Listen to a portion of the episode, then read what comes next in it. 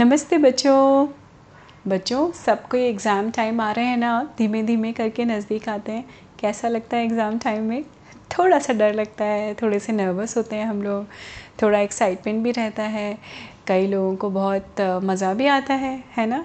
तो एग्ज़ाम का और पढ़ाई का कनेक्शन क्या होता है बच्चों की? हम पूरे साल जो हमारा एकेडमिक ईयर होता है, उसमें आप सारे बच्चे पढ़ते हैं, दिल लगा के जितना पढ़ सकते हैं उतना पढ़ते हैं। और फिर एग्ज़ाम में उसी से रिलेटेड सवाल या क्वेश्चंस पूछे जाते हैं। आप उनके आंसर लिखते हैं और आपको उन, आपकी आंसर के हिसाब से सही गलत का आकलन करके देख के आपको मार्क्स मिल जाते हैं राइट तो कभी नंबर्स में आपको रिज़ल्ट मिलता है और आजकल तो ग्रेड्स में भी मिलने लगा है। तो ऐसे होती हैं बच्चों की पढ़ाइयाँ। पढ़ाई और शुरू से हो जाती है भाई ग्रेड वन से लेके जितना आप पढ़ना चाहें तो पढ़ाई और एग्ज़ाम का स्टडीज़ का और एग्ज़ाम का एक को रिलेशन होता है राइट जितना आपने पढ़ा, उतना आप सीखेंगे और उतना ही उतना ही आप अपने एग्ज़ाम में बता पाएँगे और उसके हिसाब से आपको ग्रेड्स मिल जाएँगे या मार्क्स मिल जाएँगे। पर बच्चों, आपको पता है कि बड़ों के भी एग्ज़ाम्स होते हैं। वो हमारे बड़े, जिनको आप अपने घर में देखते होंगे, मम्मी, पापा, दादी, दादा, इन सबको अपने अपने के एग्ज़ाम से गुज़रना पड़ता है। ऐसा ज़रूर होता है। अब तो चलिए मैं आपको अपनी कहानी में बताती हूँ कि बड़ों के एग्ज़ाम कैसे होते हैं। तो ये कहानी है हमारे एक भरतपुर शहर की। छोटा सा शहर है भरतपुर और काफ़ी पुरानी है। तब क्या होता था बच्चों, हमारे हिंदुस्तान में जॉइंट फैमिलीज़ ही हुआ करती थी। अब जॉइंट फैमिलीज़ या संयुक्त परिवार बहुत कम होते हैं, लेकिन तब जॉइंट फैमिलीज़ ही हुआ करती थी आम तौर पे। तो ऐसे ही जॉइंट फैमिली थी जिसमें हेड ऑफ़ द फैमिली थे जनार्दन जी और उनकी पत्नी सुनीता। तो जनार्दन जी और सुनीता बड़े सुखी थे क्योंकि उनके तीन बेटे थे और उनकी तीन बहुएँ थीं। और तीनों बहुएँ बड़ी होशियार थीं और उनका घर बड़ा अच्छे से चल रहा था। और अक्सर कर वो लोग खुशी खुशी रहा करते थे घर में और सोचा करते थे, अपने आप को लकी मानते थे कि उनकी तीनों बहुएँ बहुत अच्छी हैं, बेटे बहुत अच्छे हैं, उनके पोते पोतियाँ भी थे। तो अब उस समय में क्या होता था बच्चों, जब ज़िम्मेदारियाँ तो खैर कभी नहीं पूरी होती हैं किसी की भी, लेकिन जब एक ऐसा मौका आता था पहले के ज़माने में कि जब जनार्दन जी और सुनीता जी ने भी सोचा कि भाई अब हमारे बच्चों की शादियाँ हो गई हैं, हमारे पोती पोते भी हो गए, बड़े हो गए थोड़े थोड़े अब हमें अपनी इच्छा के हिसाब से तीर्थ यात्रा करनी है। मतलब प्लिग्रमेज में जाना है, जैसे जितने भी फ़ेमस मंदिर हैं, जहाँ जिसकी इच्छा हो मंदिर के दर्शन करने जाना है या हमें सत्संग करना है या आप जो भी धर्म फॉलो करते हो, ये पहले एक बहुत पैटर्न सा हुआ करता था बच्चों की बुज़ुर्ग होते ही वो अपने घर की ज़िम्मेदारी सौंप के अपने बच्चों को वो चले जाते थे। फिर जब उनका मन होता था घूम फिर के वो आते थे थोड़े दिन रुकते थे अपने घर में, फिर चले जाते थे अपनी यात्रा करने के लिए। तो ये एक अच्छा सा सिस्टम था जिसको अगर हम बहुत शुद्ध हिंदी में बोलें तो उसको संन्यास आश्रम बोला जाता है। गृहस्थ आश्रम के बाद संन्यास आश्रम जब आप अपने मन से, अपने मन के मुताबिक जीवन जीना चाहते हैं, अपनी जिम्मेदारियों से पूरी होने के बाद तो ऐसे ही कुछ विचार जनार्दन जी और सुनीता के मन में आए। तो उन्होंने आपस में एक दिन सुबह सुबह दोनों बात कर रहे थे कि देखो जनार्दन जी बोले कि देखो सुनीता, मुझे ऐसा लगता है कि अब हमें, हमारे संन्यास आश्रम का वक्त आ गया है कि हमें अब तीर्थ स्थान घूमना चाहिए। तो सुनीता जी बोली, अरे, बोलो, ये तो मेरे मन की बात छीन ली आपने, आप भी सही कह रहे हैं। अब हमें तो कोई चिंता भी नहीं है, हमारी तीनों बहुएँ हैं पोते पोतियाँ हैं, लड़के हैं, सब धार्मिक हैं, संस्कारी हैं। हम लोग तो उससे ज़्यादा लकी तो कुछ हो ही नहीं सकता। भगवान का बड़ा बड़ा आशीर्वाद है हमारे ऊपर और उनका शुक्रिया अदा करने तो हमें ज़रूर जाना चाहिए तीर्थ स्थान पे। तो जनार्दन जी बोले हाँ बिल्कुल सही है, लेकिन उससे पहले मुझे एक छोटी सी परीक्षा लेनी है अपनी बहुओं की। कि ठीक है, अभी तो हम लोग हैं ना, हम लोग हैं तो खाने से, बनाने से लेके किचन को, घर के सारे बड़े, छोटे डिसीज़न में तुम्हारा ही फाइनल डिसीज़न होता है है ना? और वैसे ही बाहर के जो बड़े छोटे डिसीज़न होते हैं, हम सब मिल के लेते हैं, लेकिन ऑब्वियसली मैं बड़ा हूँ तो सर मेरे चारों मेरे तीनों बेटे जो हैं, मेरा मुँह देखते हैं। तो अब जब हम लोग नहीं होंगे तो हमें मुझे ये देखना है कि हमारी बहुएँ कितनी होशियार हैं, जो मेरे इस घर को, गृहस्थी को आगे बढ़ा के ले जाएँ। होता है ना बच्चों, माएँ और बहुएँ जो होती हैं, जो घर की लेडी होती हैं लेडी ऑफ़ द फैमिली वो कल्टिवेटेड होती है। घर की बागडोर या घर की पूरी ज़िम्मेदारी उनके हाथों पे उनके कंधों पे होती है। अब नॉट लिटरली कंधा कंधा मतलब कि ऐसी ज़िम्मेदारी बट अनस्पोकन है आप सब जानते होंगे। तो ऐसे ही बच्चों उन्होंने अपनी तीनों बहुओं को बुलाया। जनार्दन जी और सुनीता बैठे हुए थे। सुनीता जी और उन्होंने अपनी बहुओं से बोला देखो भाई अब हम लोग तीर्थ यात्रा पे जाना चाहते हैं। तो आ, हमारा मन है कि हम तुम लोग की एक छोटी सी परीक्षा लें जाने से पहले। बस एक संतुष्टि के लिए। मुझे मालूम है तुम तीनों बहुत होशियार हो, पर एक छोटी सी परीक्षा लेनी है। तो तीनों बहुओं ने बोला, जी पिताजी, बताइए, आपको क्या पूछना है?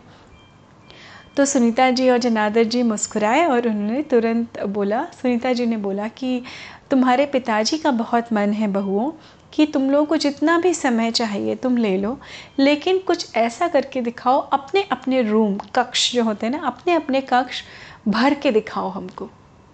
ये तुम्हारे ऊपर है कि तुम किस चीज़ से भरना चाहती हो। और समय तुम लोग ले लो डिस्कस कर लो, आपस में विचार कर लो और हमें बता दो। तो तीनों बहुएँ थोड़ी मुस्कुराई थोड़ा सा अंदर गई और आके उन्होंने बाद में बताया कि माता जी पिताजी, हमें बस एक घंटे का वक्त दे दीजिए। एक घंटे के बाद आप आ जाइएगा हमारे एक एक करके हमारे रूम में।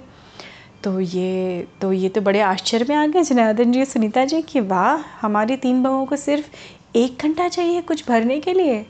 अरे वाह, चलो देखते हैं। अब वो क्या थे? उत्सुक भी थे, बहुत क्यूरियस थे कि देखिए किस चीज़ से भरती हैं। उन्होंने तो रैंडमली बोल दिया था कि भर दो। खैर, सबसे पहले वो बड़ी बहू के कक्ष में गए। बड़ी बहू के कक्ष में गए तो देखा उसके कक्ष में तो जो सामान था वही सामान था, और तो कुछ था नहीं। तो उसने बुला के बड़ी बहू ने तीनों, दोनों को बिठाया चेयर पे और उन्होंने बोला कि, पिताजी, आप एक मिनट रुक जाइए। और उसने अपनी बड़ी सी खिड़की खोली। जैसे ही खिड़की खोली तो नीचे गार्डन था बच्चों, और गार्डन में लगे थे बड़े खुशबूदार फूल। बहुत ही खुशबूदार जो चंपा, चमेली ऐसे फूल होते हैं जिनकी महक बहुत अच्छी होती है। मोगरा लगा हुआ था और गुलाब लगे हुए थे। थोड़ी ही देर में भीनी भीनी खुशबू पूरे कमरे में भर गई। और सुनीता जी मंद मंद मुस्कुराने लगी। उन्होंने कहा, मैं समझ गई बहू, तुमने इस पूरे रूम को, इस पूरे कक्ष को एक बहुत ही मधुर और सुंदर खुशबू से भर दिया है। और ऐसी खुशबू जिसको देख के किसी के भी चेहरे पे उसको सूंघ के मुस्कान आ जाती है, उसका दिन अच्छा हो सकता है। हम बहुत खुश हुए। फिर तीनों, दोनों उनसे विदा लेते हैं। अब दूसरी बहू के पास में, के रूम में पहुँचते हैं। अब जब जनार्दन जी, सुनीता जी उसके कक्ष में जाते हैं तो बहू मुस्कुरा के उनको दरवाज़ा खोल के बुलाती है अंदर। जब वो अंदर जाते हैं तो उनको बड़ा आश्चर्य होता है कि इसका रूम तो थोड़ा खाली लग रहा है। ये क्या है? अब देखते हैं, ये किससे भरती है? तो उसने आदर से अपने जनादर जी और सुनीता जी को बिठाया और वो अंदर गई। अंदर एक छोटा सा रूम से उसने एक वीणा वीणा उठा के लेके आई वो हाँ। उसने वीणा रखी और उसने उनको, उनके सामने बहुत मधुर वीणा बनाना। वीणा आप लोग जानते हैं बच्चों, एक वाद्य यंत्र होता है, जिससे म्यूज़िक निकलती है। बहुत अच्छी ट्रेडिशनल इंडियन क्लासिकल म्यूज़िक में यूज़ होता है वो वाद्य यंत्र। तो उसने बहुत प्यार से मगन होकर आँख बंद करके उस वीणा को बजाना शुरू किया और गाना शुरू किया। धीरे धीरे, जनार्दन जी और सुनीता जी दोनों बिल्कुल भाव विभोर हो गए मतलब एकदम उसमें खो गए। उसके इतना खूबसूरत वो गाना गा रही थी और इतनी अच्छी म्यूज़िक थी, उसके संगीत था कि उसमें वो बिल्कुल खो गए। और जनार्दन जी बोले, बहू, बहुत खुश हुआ मैं ये जान के कि तुमने संगीत से ही इस घर को, इस रूम को भर दिया। तुम्हारी ये खूबी हमें बहुत अच्छी लगी। ऐसे ही आगे बढ़ते जाओ। फिर अब वो कहाँ पहुँचे? अब तीसरी वाली बहू का नंबर था। तब तक इतनी देर हो चुकी थी कि अंधेरा हो चुका था। जब वो उसके कक्ष में पहुँचे तो उसके कक्ष में तो ऑलमोस्ट अंधेरा ही था। तो उसने बोला, अब देखिए, और उसका कक्ष बिल्कुल खाली था। उसने कहा, हे, अब ये इन दोनों के मन में भी वही सवाल था और चेहरे पे भी वही सवाल था, जनार्दन जी और सुनीता जी के। तो उसने आदर से उन दोनों को बिठाया और बोली, मैं अभी आ रही हूँ पिताजी, माताजी, आप बैठिए।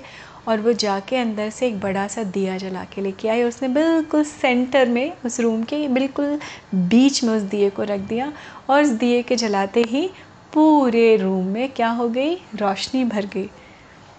तो जनार्दन जी और सुनीता जी तो बड़े खुश हो गए। उन्होंने कहा, अरे वाह, बेटा, हम तो बड़े खुश हुए कि तुमने इस अंधेरे वाले रूम को भी किससे भर दिया? रोशनी से भर दिया। और वो बिल्कुल खुश खुश आए, उन्होंने तीनों बहुओं को बुलाया। बहुत दिल से आशीर्वाद दिया कि और ये भी खुश हुए कि हम तीनों, हम दोनों आज बहुत खुश हैं कि हमारे परिवार की बागडोर एक ऐसी तीन बहुओं के हाथ में है जो बहुत ही बुद्धिमान हैं। वो अपनी बुद्धि से, अपने अपनी चतुराई से, अपनी कुशलता से इस घर को बहुत अच्छे से चलाएँगी। और उन्होंने फिर बोला, अब मैं और सुनीता बिल्कुल निश्चिंत होके कहाँ जा सकते हैं? तीर्थ स्थान पे। तो जनार्दन जी और सुनीता जी चले गए तीर्थ स्थान पे और ये तीनों बहुएँ अपने अपने एग्ज़ाम में पास हुई। तो ये थी बच्चों बड़ों के एग्ज़ाम की कहानी। तो उम्मीद है आपको अच्छी लगी होगी बच्चों कि कैसे हम बिना कुछ भी फ़िज़िकल जैसे आ, कौन सी चीज़ें होती जैसे फ़र्नीचर वगैरह से ही नहीं भर सकते हैं। बहुत सारी चीज़ें ऐसी होती हैं जो दिखाई नहीं पड़ती लेकिन वो भी हमारे जीवन को बहुत अनमोल बना देती हैं। अच्छी सी खुशबू रोशनी दे, सोचिए अंधेरे में अगर रोशनी मिल जाए हमें तो उससे बड़ा क्या हो सकता है? कुछ नहीं हो सकता है ना? वैसे ही संगीत संगीत हमारे जीवन को कितना मधुर बनाता है। बच्चों, आप देखिए कितने लोगों का स्ट्रेस बस्टर म्यूज़िक होता है। आप थोड़ा सा भी अगर स्ट्रेस में आए, अच्छी म्यूज़िक सुनिए, आपका तुरंत मूड बदल जाता है है ना? अच्छी अच्छी खुशबू, किसको नहीं अच्छा लगता ना बच्चों? डियो परफ्यूम लगाना आ हा हा और आप सूंघते हैं आपको लगता है वाह कितनी अच्छी खुशबू है। तो इंस्टेंट टर्न ऑन होता है इंस्टेंट आप खुश हो जाते हैं। तो ये अनदेखी चीज़ों का भी अन आ, मतलब अनछुई चीज़ों का भी जिनको हम छू नहीं सकते हैं लेकिन उनकी वैल्यू हमारे जीवन में बहुत होती है। और वो ही जनार्दन जी सुनीता जी की तीनों बहुओं ने कर दिखाया कि कैसे इतनी कुशलता से अपने सास ससुर का दिल जीता उन्होंने और वो निश्चिंती से चले गए अपनी तीर्थ यात्रा पे। और उनका घर परिवार बिल्कुल अच्छे से चलता रहा, सुख समृद्धि के साथ। तो ऐसे ही अनछुही चीज़ों का आनंद लेते रहिए बच्चों, और जीवन में हमेशा आगे रहिए। उम्मीद है आपको ये कहानी अच्छी लगी होगी। अच्छे रहिए, स्वस्थ रहिए, मस्त रहिए। मैं आपसे फिर मिलती हूँ अगली कहानी में। नमस्ते बच्चों।